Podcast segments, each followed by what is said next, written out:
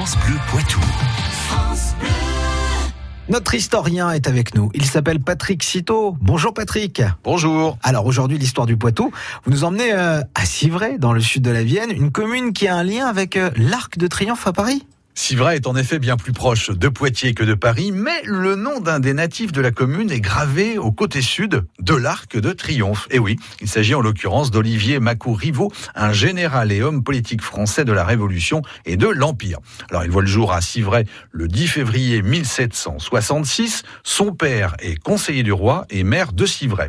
Après des études à l'université de Poitiers en 1792, Olivier intègre la compagnie des chasseurs français de Blanzac en Charente.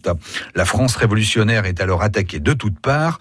Olivier Macouriveau participe ainsi à de nombreuses batailles. Et comment se déroule sa carrière au sein de l'armée? Il devient carrément chef d'état-major du général Duquesnoy dès 1793.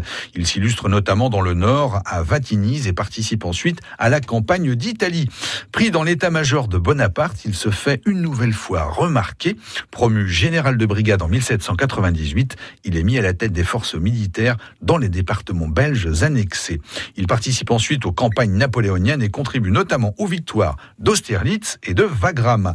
Il devient carrément baron de l'Empire en juin 1808. Et alors, quelle est la suite de son parcours? Affecté commandant de la 12e division militaire à La Rochelle, il y reste en poste jusqu'à la fin de l'Empire.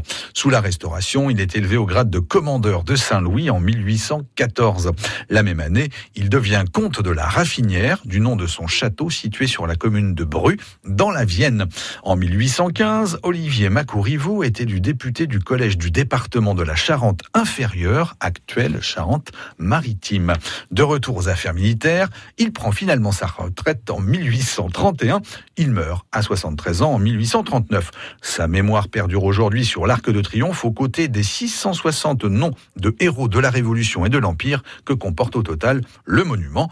Pour en savoir plus sur ce personnage, vous pouvez aller visiter l'historiel qui lui est consacré au premier étage du musée de Bru, à deux pas du château de la Raffinière. Eh bien, merci pour cette histoire à retrouver sur FranceBleu.fr. MMA, interruption spéciale.